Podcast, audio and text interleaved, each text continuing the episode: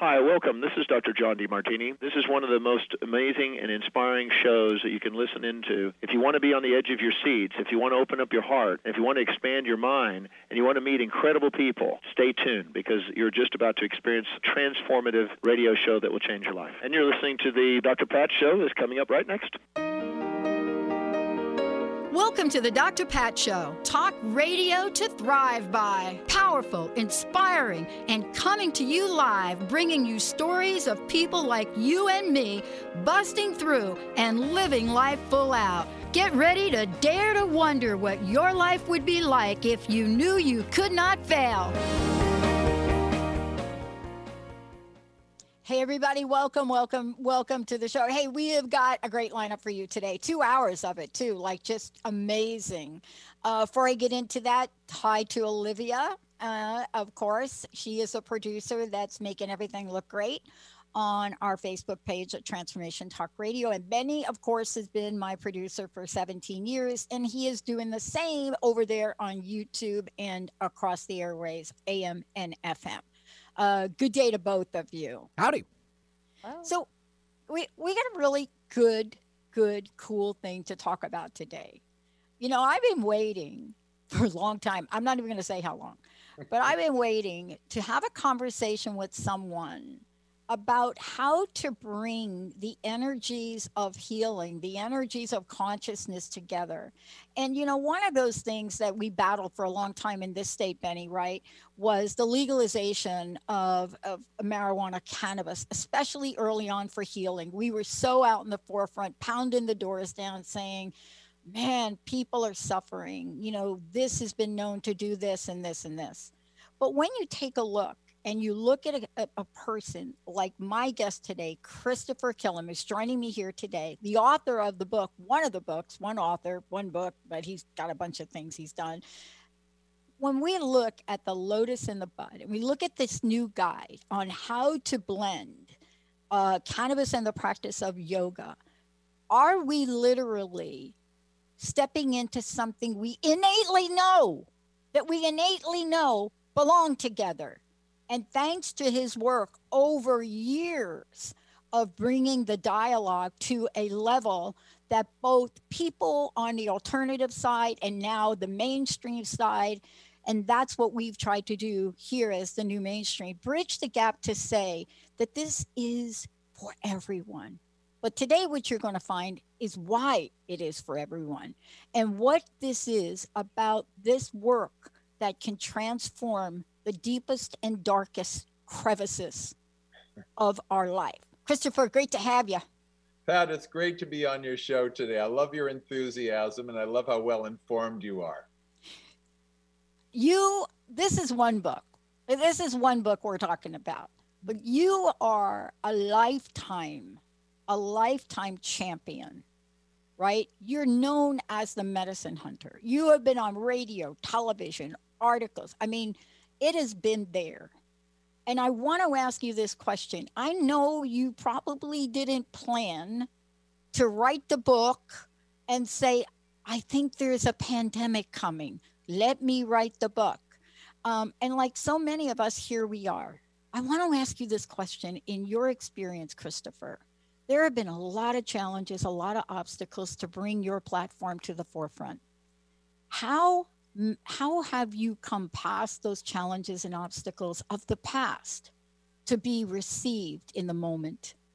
Well, I, I, think it really boils down. You know, my wife Zoe and I talk about this a lot. It's a matter of staying true to your work. Oh, uh, I mean, in the early 1970s, when I was promoting yoga and herbs, people like me were referred to pretty pejoratively in the media as fruits, nuts, and flakes, you know? And that hurt some people's feelings. It, it, didn't really hurt mine. I just accepted it as the tone of the times. But by staying with the principles and practices that I believe in healthy lifestyle, you know, being a good, decent person, compassionate, and all of that, and meditating and practicing yoga and promoting organic agriculture and all the many things I do. Um, you know, what I find is that just by persisting in that good work, and not really being influenced by whether you're getting positive media or negative media, but just, you know, keeping a direction, sort of, you know, letting spirit be the pole star by which we navigate. Um, that's really what has enabled me to, you know, do good work in times in which there have been lots of critics, do good work in times in which people have been, you know, lavish with their praise. Um, you know, in in in times like this, it's really just staying true to your dharma, staying true to your path, and you know, accepting that circumstances rise and fall, and goodness and badness come and go, and that that's really not something to distract you from your purpose. Absolutely. And that's why I wanted to ask you that question because one of the things I know, and you and I had a previous conversation on one of your previous books talking about ayahuasca. Um, and, you know, here we are today. And, you know, as I look through your book, and definitely the shout out to Zoe, right?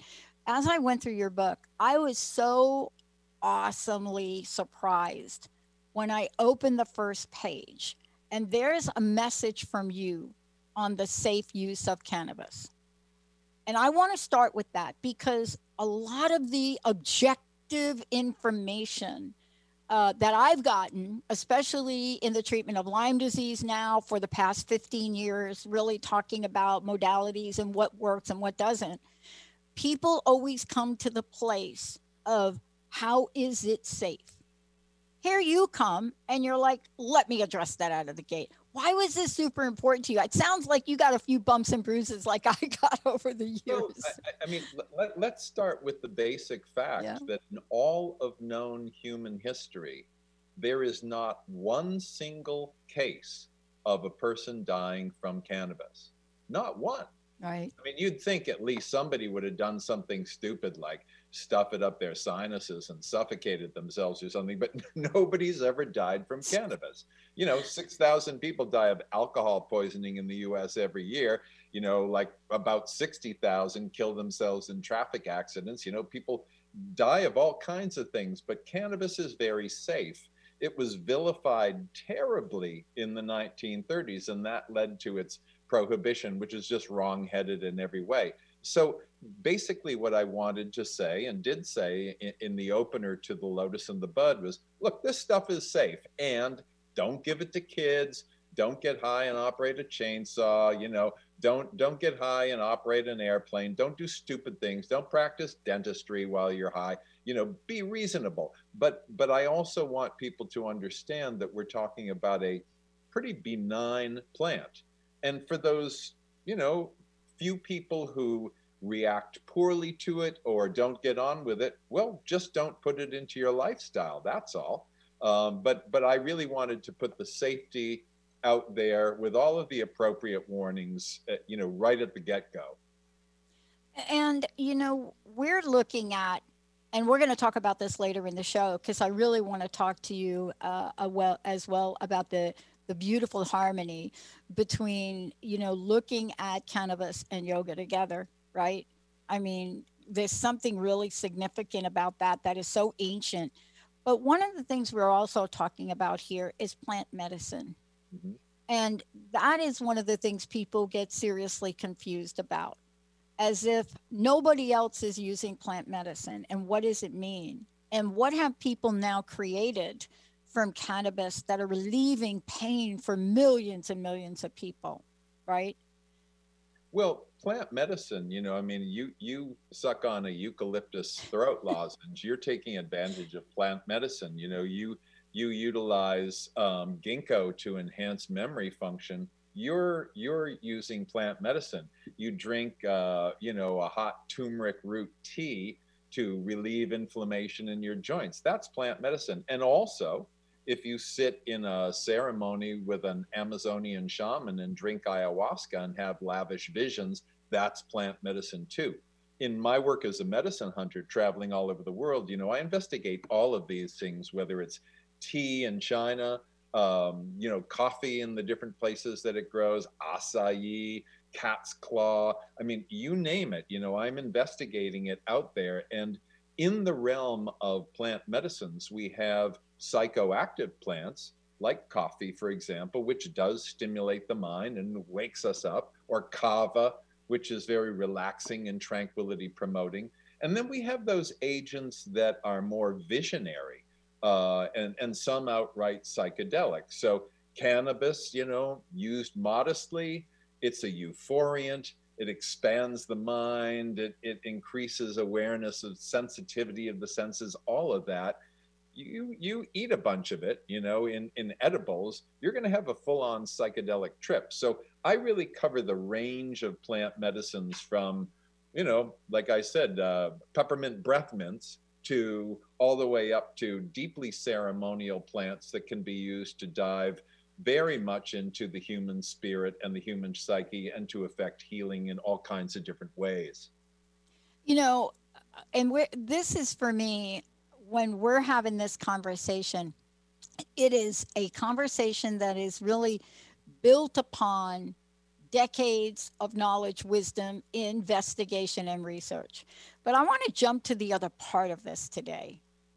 So I play a sport called table tennis, better known as ping pong. Right. So, how is my first introduction? How did it come about? Not my original, original, but one of my introductions to the Hindu god Shiva. My partner, my table tennis partner, you know, these are part of her traditions. But here today, there are many gifts.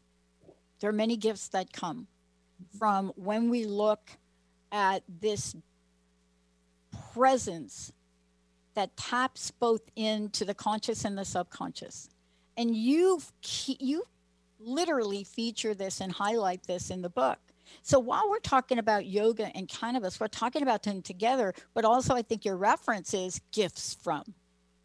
Well, in in Hindu mythology and in the their understanding of how the cosmos works, which yep. is one of many understandings of how the cosmos works, and everybody has a piece of it.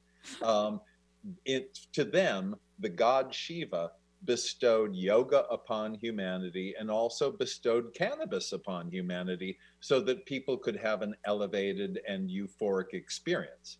And from time immemorial, you know, we know that these two in certain traditions have been utilized together. And, uh, you know, so really what I wanted to do was bring that from antiquity, explain that, explain some of my experiences in you know, temples in the Himalayan region and other places, you know, uh, traveling through Siberia and seeing where it emerged from the ice age, and carry that forward to today's times where really for the first time, uh, more visibly and publicly, we have cannabis yoga classes all over the place, you know, ganja yoga, ganjasana, all of that.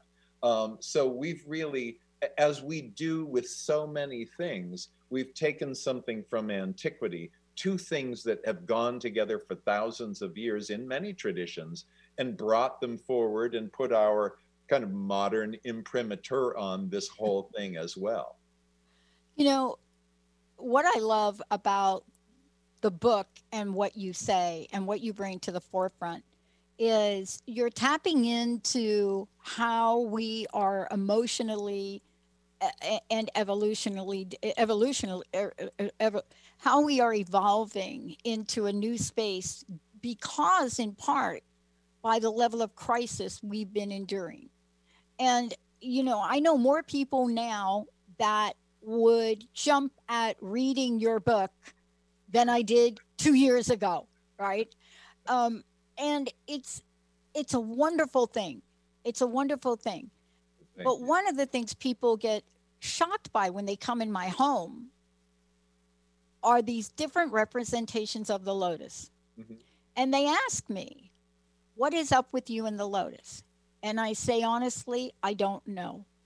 I'm not studied in it. I don't know. You might find a crystal one over there. You might find a candle one over there. You might find all of this over here. But this book is called The Lotus and the Bud. And there's something about the lotus and the energy of it that attracts more people for reasons they cannot pinpoint. And here you are highlighting it. What is it that we are eager and yearning to learn about that energy, Chris? Well, I think that some things show us very well. I mean, many things show us their intrinsic beauty. Um, but there's something that we get about the lotus that is also symbolic at the same time that we apprehend its beauty. I mean, lotuses are beautiful flowers.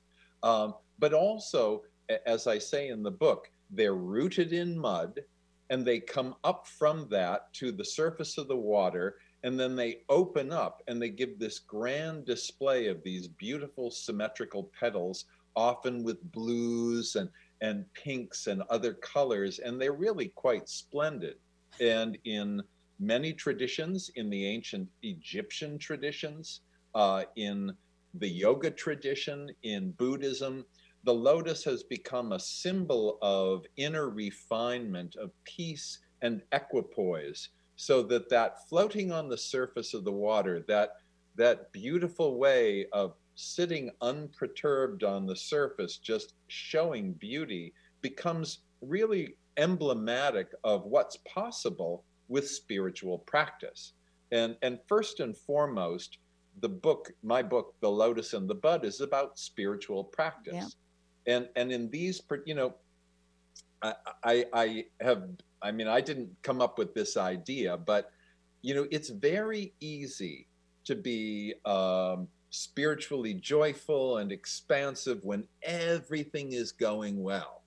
It's a much greater task, and it really is the test of our spirituality to be that way when things are going poorly. I mean, I don't want to pretend. I get more irritated during COVID 19 you know for like 26 years i was an explorer traveling the world yeah. at least half my time i've been at home since last february that's difficult um, but it's in these pressure cooker situations that we get to i think we number one more people seek refuge in the dharma they seek refuge in spiritual peace and find okay this is a time to really test that and to work on that. It's easy when it's easy, it's harder when it's hard. Oh, it absolutely is. And that's why, for me, you know, I said this at the beginning. You know, I, I'm sure you didn't sit down and say, oh, let me write a book that's really going to, I mean, I, right? Uh, I'm, no, it, I didn't plan it for you the didn't plan it. but sometimes, look, the laws of the universe. You know, whatever this the God of your understanding spirit is that you believe in, whatever tradition that is, there is a common theme throughout. And I want to talk to you about this because it it has to do with this beautiful marriage of the lotus and the bud. There's something that happens when we trust. Now, I'm not telling you what to trust in, but I say trust a lot of people say let go. A lot of people, there's a lot of language around this. But in practical terms, the experiment of doing this now, the experiment of reading your book and putting it into practice now is really something that people will be able to say, I didn't have a solution for that yesterday. I didn't have it last week. But somehow I woke up today and there is a knowing. How can we talk about that to help people understand both the power of these energetic channels, as you, you call them in the book, right? The energetic channels, the activation of, of, of our chakras to help us be awesome in everyday life because that's always a missing piece for people i think i, I kind of liken it uh, to piano wires. I like the metaphor of piano wires. If you've ever held a piano wire in your hands, it's a hunk of wire, it's a hunk of metal, okay? But in a piano, if you work at it with a wrench, you can actually stretch it just a little bit to get a perfect tone. And what happens in yoga practice, which to my satisfaction, having practiced daily for 51 years, um, you know, yoga practice really works on the nervous system, among many other things. And as we stretch those nerves when we practice many of the postures, for example, we get that perfect tone. We get that harmony. We get that sense of, okay, that's the right note.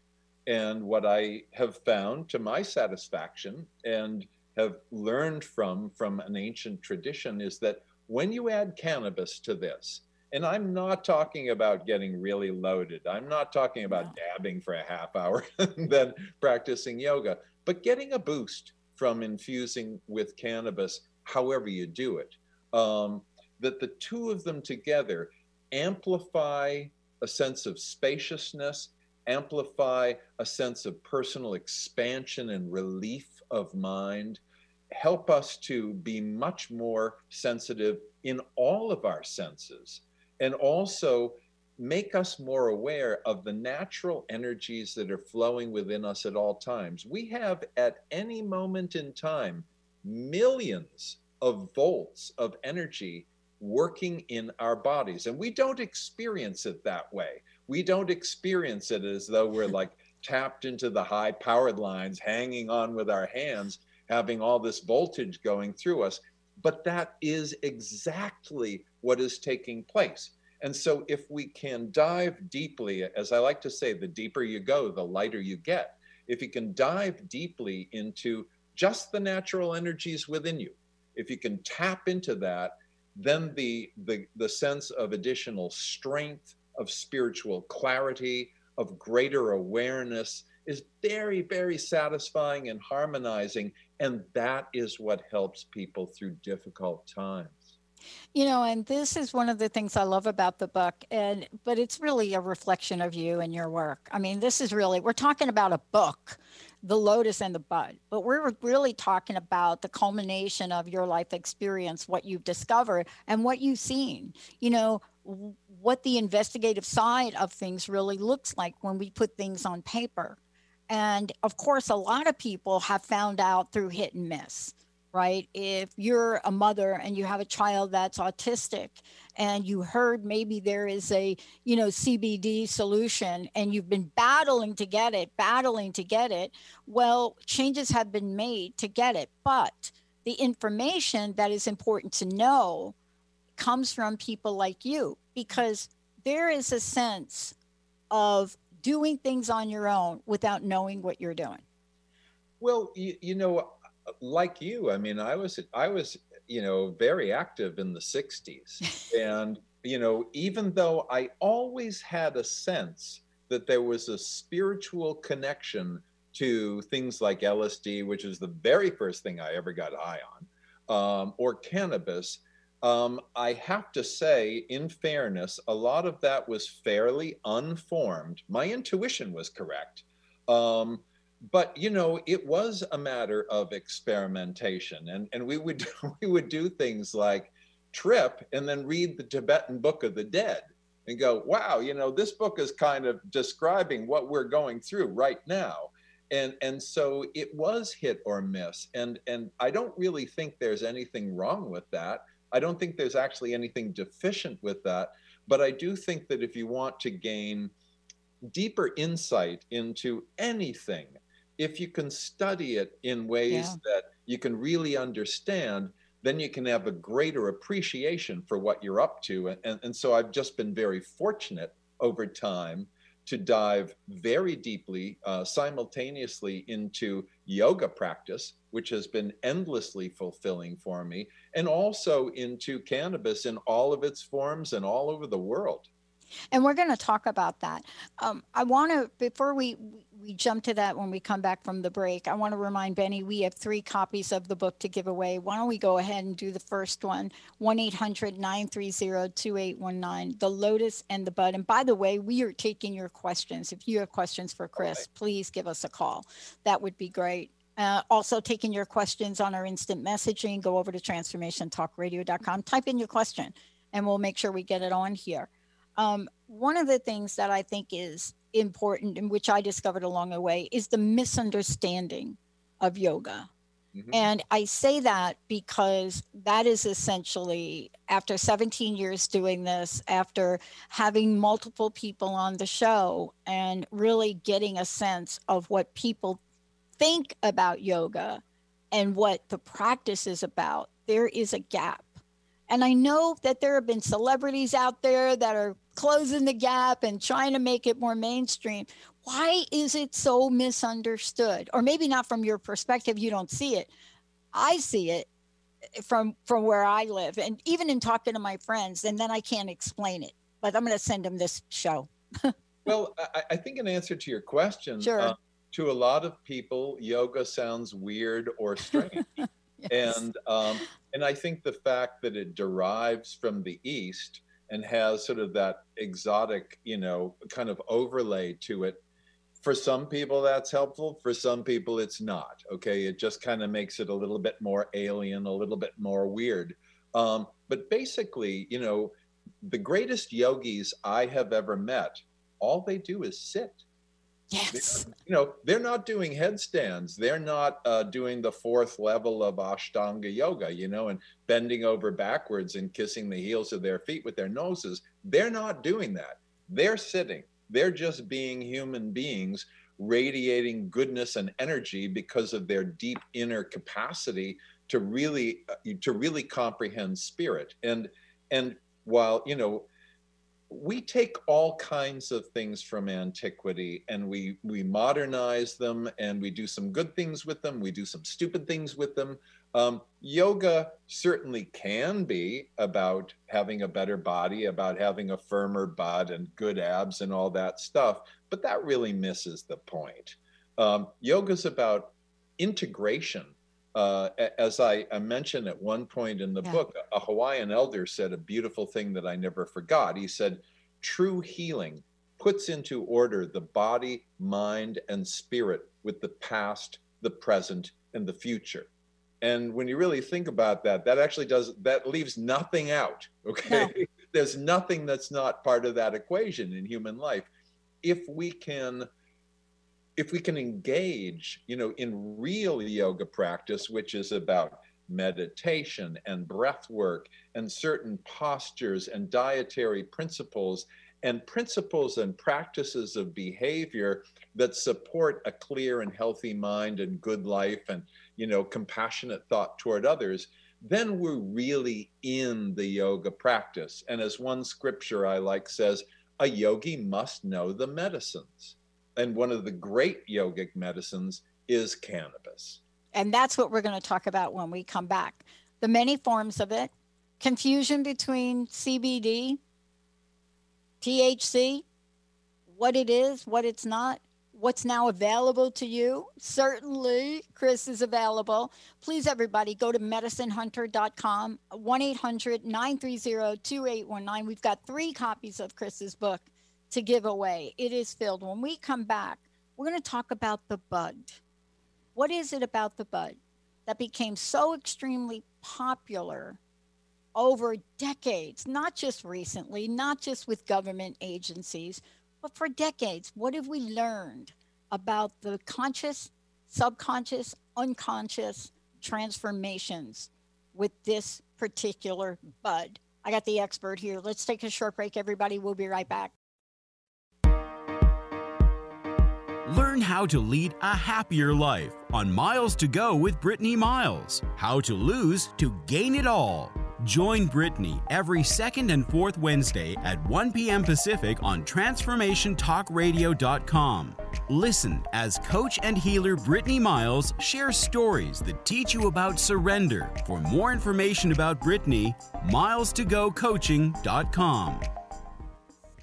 The Truth is Funny Shift Happens with Colette Marie Steffen is excited to welcome Karen Benton as a monthly guest host. Tune in on the third Wednesday of each month at 8 a.m. Pacific Time to regain confidence and trust in your capacity to create change in your life, your health, your family, and your well being.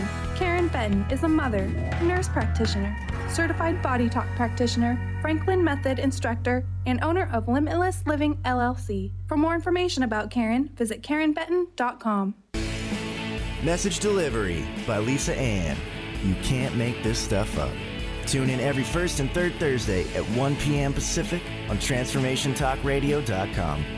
Message Delivery is an inspirational show about the journey to enlightenment and spirituality. For more information or your own personal message delivery, visit angelmessages2u.com. That's Angel Messages, the number two, the letter U.com. Tune into Three Things I've Learned with Susan Dolce every first and third Tuesday of the month at noon Pacific, 3 o'clock Eastern on Transformation Talk Radio.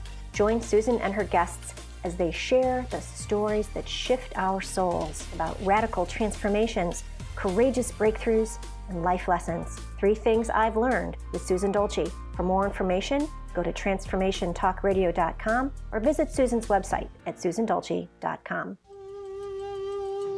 Imagine you are a ball of steel, smooth, small, and cool to the touch. Your life will soften you with fire. You will take hits that shape you.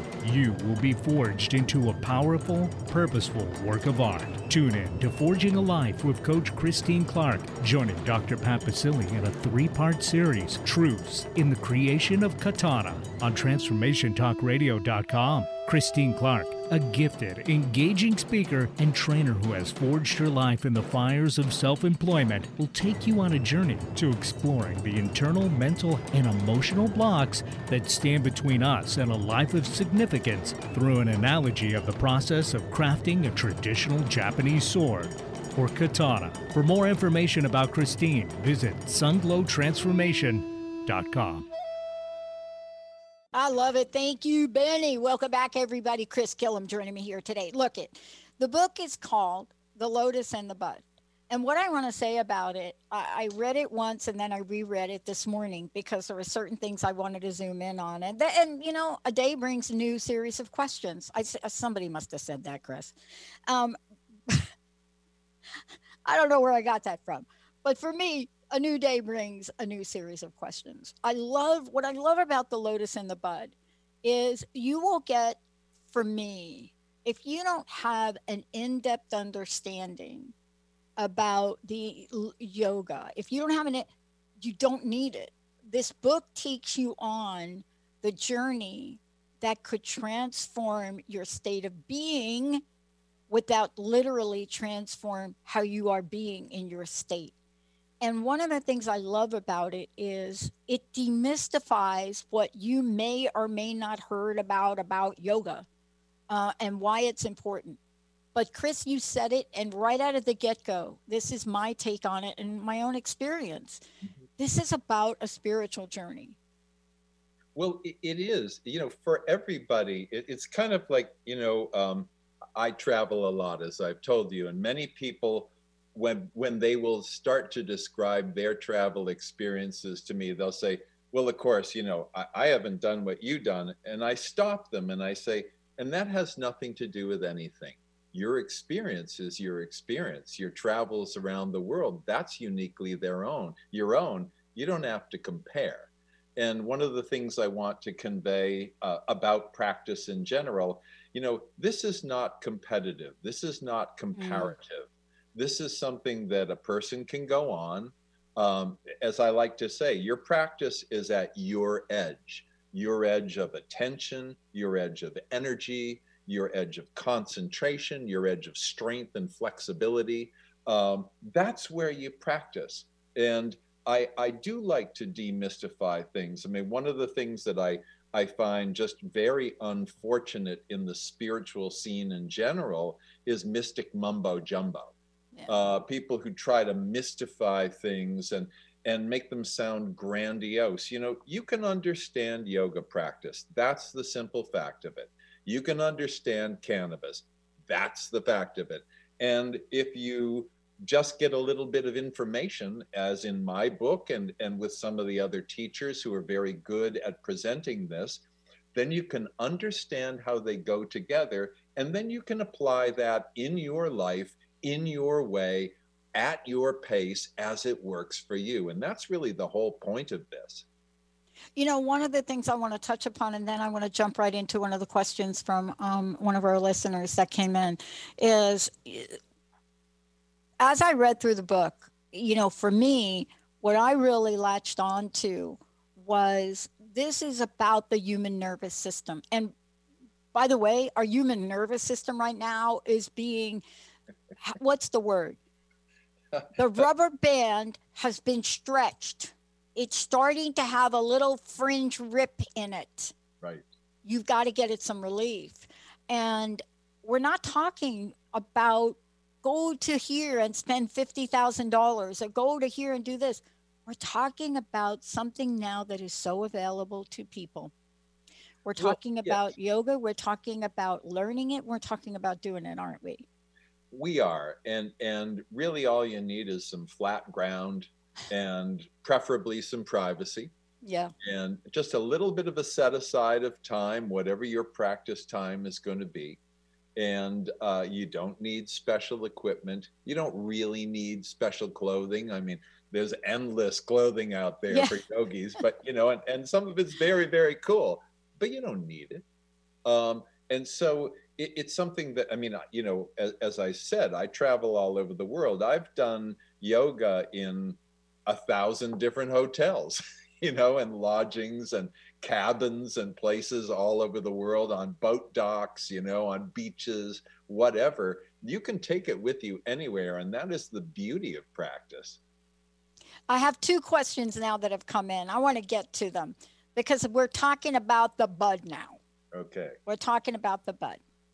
Um, I want to just tell you personally for me, anytime I do a show like this, I will have inevitably somebody that wants to come on and have me reset my sobriety date for talking about this. But this is a bigger conversation than that. This is a different conversation, especially for somebody like me who learned about yoga, who learned about CBD in the middle of a mystery disease when my cells stopped working. I was 100 pounds heavier and I had no other place to go. And I was dying in my own body. And I hope people don't have to get to that place to read something that they can change. But I'll tell you, Chris, I was doing this show. I kept paying for airtime, a lot of money. And mm-hmm. I knew that it wasn't about that.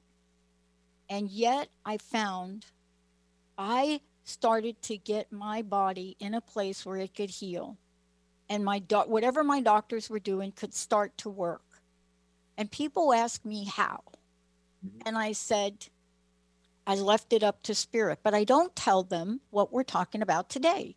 There are things we could do. So, our first question that came in from Sarah, thank you, Sarah, so much from this. Sarah, is that you? Are you over? Where are you? Tennessee? Okay, that's a good abbreviation. Um, here's the question. Uh, thank you, Thank you, medicine man. Thank you, med- thank you, medicine hunter, but it's okay. Medicine man's okay. Thank you so much for the show today. Um, can you tell us, for somebody that has always wanted has always wanted to start the practices you're talking about today? There's so many different ways to do it. I get confused. I don't know if I can practice yoga with my favorite musical chant. Then they say that's not meditation. So please, Mr. Medicine Man, help me out. Okay. I love our listeners. I love them. There, there are. That's so, what I was thinking. there are so many ways to practice. Um, you know, yoga's not one thing. I mean, the intent of yoga is all the same for integration and, and unity and harmonization of body and mind and spirit. But you know, like anything else, if, if you say to people, it's a good idea to exercise, for example, some people are going to think that means train for a 10K. Yeah. Some people are going to think that means go to the gym every day. Some people are going to think that means take a walk in the woods. Whatever, you know, or or whatever it is, there there are hundreds and hundreds of ways to exercise. There are also many approaches to yoga. Uh, some practices are you know, gentle and easy. Some are very rigorous and gymnastic. And the trick is to find what works for you. If you find that putting on your favorite music and practicing works for you and gets you in the groove, do that. You may not do that forever, or you might. It doesn't matter what somebody else is doing. If you can bring yourself inside and you can find a place of peace within you, that's the ticket. Um, you know, some people live in environments where the ambient sound, maybe in, in cities, isn't so great. You're Right. hearing sirens, you're hearing dumpsters, you're hearing t- taxi horns. And so if you have something that kind of plays over that, that may be a much better option. So so one of the things I recommend is don't worry about what others are doing. Find good uh, teachers if you're going to take a yoga class. Find good guides. I mean, my book, The Lotus and the Bud, gives a, a practice that takes about a half hour or so that you can do on your own so that you can experience yoga directly. Um, don't be concerned that some, you know, some purists will say, oh, you know, you don't do that that way. What they mean to say is, I don't do that that way. That's all. Yeah. Perfect. I love it because I'm one of those people that had to find my way. Sure. And what I mean by that is, you know, after reading books and having people come on, I was always try it.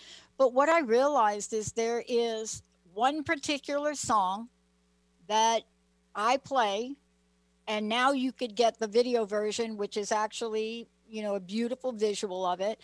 But I play the same thing, and it is my Zen place. And Mhm. so what I realized is exactly what you said. And there are moments when you will get insight, and we'll talk about those, and you you're not in the middle of it, but you get an insight, you get an intuition. And the next thing you know, you're dialing a phone number. And the next thing you know, something amazing happens. We'll talk about that in a minute. Next question. Hi, Chris. Hi, Dr. Pat. I know you've done a bunch of shows on CBD, CBD oil. You haven't really done a show on the difference between THC and CBD. And uh, this, I think this is a bud question. Yes, Okay. this this is a bud question, but it is a really important question. And I, I'm hoping, Chris, we're going to give people a 36,000 view level and then drop down. All right. Um, interestingly enough, a Forbes feature just came out today in which I explain this. Uh, just just happened a couple hours ago, but um, to, to basically explain it, cannabis emerged after the last ice age, about 12,000 years ago, in a couple of different forms. It emerged in, in the general region of the center of Siberia, and then it's spread out all over the world, okay? Uh, people took up the seeds as a food, and, and it may seem amazing to know that until about a couple hundred years ago, hemp seed was one of the most commonly eaten foods on earth. It was a staple food. But basically, you had psychoactive cannabis, that is, cannabis that gets you high, and hemp, cannabis that does not get you high, no matter how much you smoke it, okay? it just won't do that. But it's very good for fiber and oil and for the, the protein in the seed.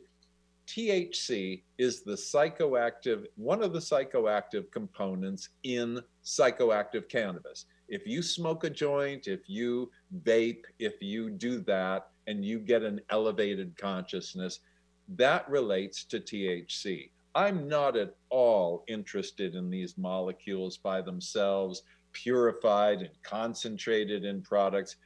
I have nothing to do with that. I understand all of that. That's not my interest. I'm into whole plants, okay? If you just want the benefits of CBD, but and you don't want to get high, then CBD rich hemp oil, the, the oil of the hemp plant, which is not psychoactive, will give you that and you'll get a, a relaxing effect. You'll get a stress relieving effect. You may find that you sleep better. So, really, um, and some people go back and forth. They say, no, you know, in the evening, I like to get a little bit high, but during the day, I need the relaxing effect of just the hemp oil. That's fine. Um, so, so really, the difference is get high or don't get high. but in either case, you still do get nourishing benefits to your entire body because we have within us a system of receptors, many, many hundreds of thousands of these receptors that are specific and unique to cannabinoids, the active components in cannabis. And as we take in cannabis in different forms, either as psychoactive cannabis that we use to get high, or as uh, CBD rich hemp oil, we nourish that system. And that has a salutary effect throughout the entire body. Is that helpful? Does that clear things up at all? It does. And I got a follow up question that came in. I'm trying to manage the message board here myself. Um, follow up question. They uh, and and this is coming from. It looks like Jim. This is coming from Jim. Um, I have pain and I have pain. That's the word. I have pain, and I have found an interesting product that has both oh, this is what it is that has a one to one relationship of THC and CBD, and it's topical. Mm-hmm. Tried to ask everyone in the store, must be the store, um, what's the difference? Should I get the one to one? Is it better for pain? Uh, and, oh, FYI, I don't get high from it. I apply it to my elbow. Thank you, Jim. well, if it relieves pain in yeah. your elbow, um, mm-hmm. if you get enough uh, transdermal absorption, that is absorption through the skin, yeah. Um, if you get relief, as far as I am concerned, that's kind of the end of the story. Yeah. Okay. Um, good.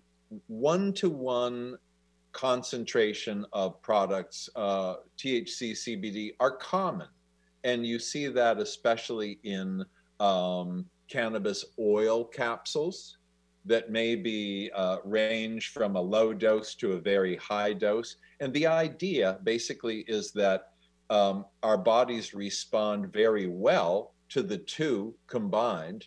I mean, there's good evidence to show that if you're consuming something that's rich in CBD, if you have a little bit of THC, not so much that you get high, yeah. but just a little bit, that it actually enhances your body's ability to utilize the CBD. So, what I would say is if it works for you, mm-hmm. um, if it satisfies your needs, terrific. You know, would a two to one do the same? It might. I don't know. But if the one to one works, then the one to one works. Yeah. And, you know, this has really been the discovery. Uh, and I want to jump to this, uh, it, th- this conversation. I know this time has gone so quickly. For those of you just tuning in, uh, it's been great to have Chris join me here today, Chris Kilham, The Lotus and the Bud. And I believe we may have one more copy of the book to give away 1 800 930 2819.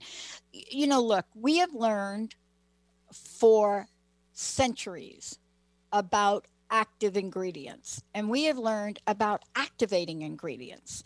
For example, I learned the other day if you take a little pinch of baking soda, now I, I don't mean like a whole lot, like a little pinch, like a pinch, and you put it in like the drink you're drinking, or you put it in your sp- spaghetti sauce, which you know is going to just make you like totally uncomfortable afterwards that agent does something to diminish your result from eating the sauce. So we know about these activating agents, we know about them.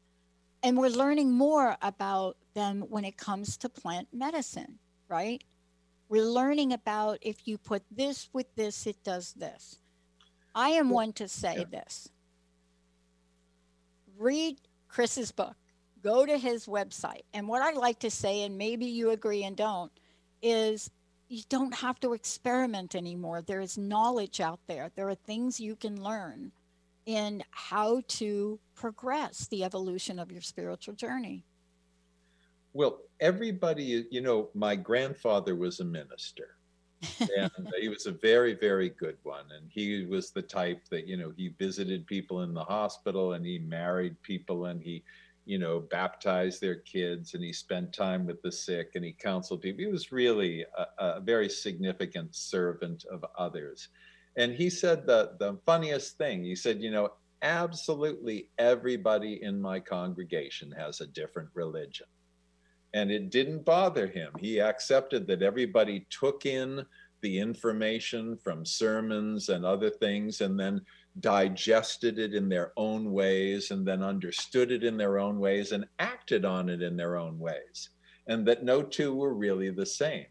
and and I do I do think that a lot of what you're saying is correct. That you can get some good teachings, and hopefully people will find good teachings in the Lotus and the Bud that go a long way to saving you time and energy from just sort of wandering the landscape without direction. However, you're still going to go on your own personal journey. No your kidding. journey is going to be different from mine. It's going to be different from yours. Um, and that's the beauty and the wonder and the discovery of the spiritual path. Uh, you know, we may all set out on the path, but the path turns out to be different for all of us. And, and I think that's true. I mean, one of the things that I alluded to earlier is what happened when I sat down and I read your book, and it was really interesting. I had just finished a session with one of my mentors, and I've been looking for an apartment. I got to tell you, if you apartment hunting here in the Pacific Northwest, and the the rental rates are just ridiculous. And I looked at this one place close to where I live now, Chris. I mean, true story. This happened last night, mm-hmm. and I looked at it, and it, somebody had put an application in, and I looked at it, and I said, "It's gone. Never going to get it. It's gone." And that had to be, I don't know, like two weeks ago. But last night I got the book, I read in the book. I'm just think got the computer because I like to get ready for stuff. The picture of this place came up. I picked up my cell phone. I called. And what I found out was, yeah, the applicants are not a good fit. And I was like, and I talked to the woman about it, and she wanted to know about me. And I said, You want a bio of me? Just Google me, and you can find out about me. But it's one of those things that, if you think about everything you just said in the show today, it's one of those moments that happen that have to do with allowing, that have to do with everything you've talked about, that have to do with meditation, that have to do with calming the nervous system. And it may seem benign to a lot of people Really? Okay, so what's the big deal, Pat? You found a number, you called it? My nervous system around this issue was a mess. Mm-hmm. See, Sure. this is what we have to do to help people say, this is the practice, but this is the end game you can achieve. Do you know what I mean, Chris? I do. I, I mean, look, we can only influence so much in our lives because we also live on a planet with seven and a half billion other people who are also influencing influencing the world. But within our own capacity to integrate, uh, we can have a sort of a better directorial role. Um, if you just leave everything up to everything and everybody else without intention, yeah, you may or may not get what you want. But if you can hone your intent at the same time that you're diving more deeply into your own inner spirit, then and kind of use that as a pole star, things do happen around you. There's there's a wonderful quote from the Austrian philosopher Goethe that says, until one is committed, there's hesitancy, a, a sense of holding back. But when you commit yourself to a, a course of action, all manner of forces, seen and unseen, rise to assist your efforts. And I love that quote. That quote, I'm gonna I'm gonna pull this clip out and make sure I send it to my entire team. Um, because what it says, it really talks to the energy that you beautifully express is available to us. That level of change, that level of calm, you know, getting a nervous system that is just run wild, you know, at a place where we can get a sense of the inner potential we have to be in this outer world.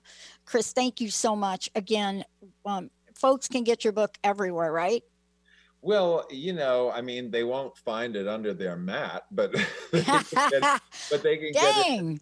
I mean, I don't know, I don't know, you know, but I'm just saying. But uh, Amazon, Barnes and Noble, uh, so many places, yes, they certainly can, and also they can go to my website, medicinehunter.com, and there's a lot of information there about medicinal plants and other things. Uh, so it's it's a good ride overall.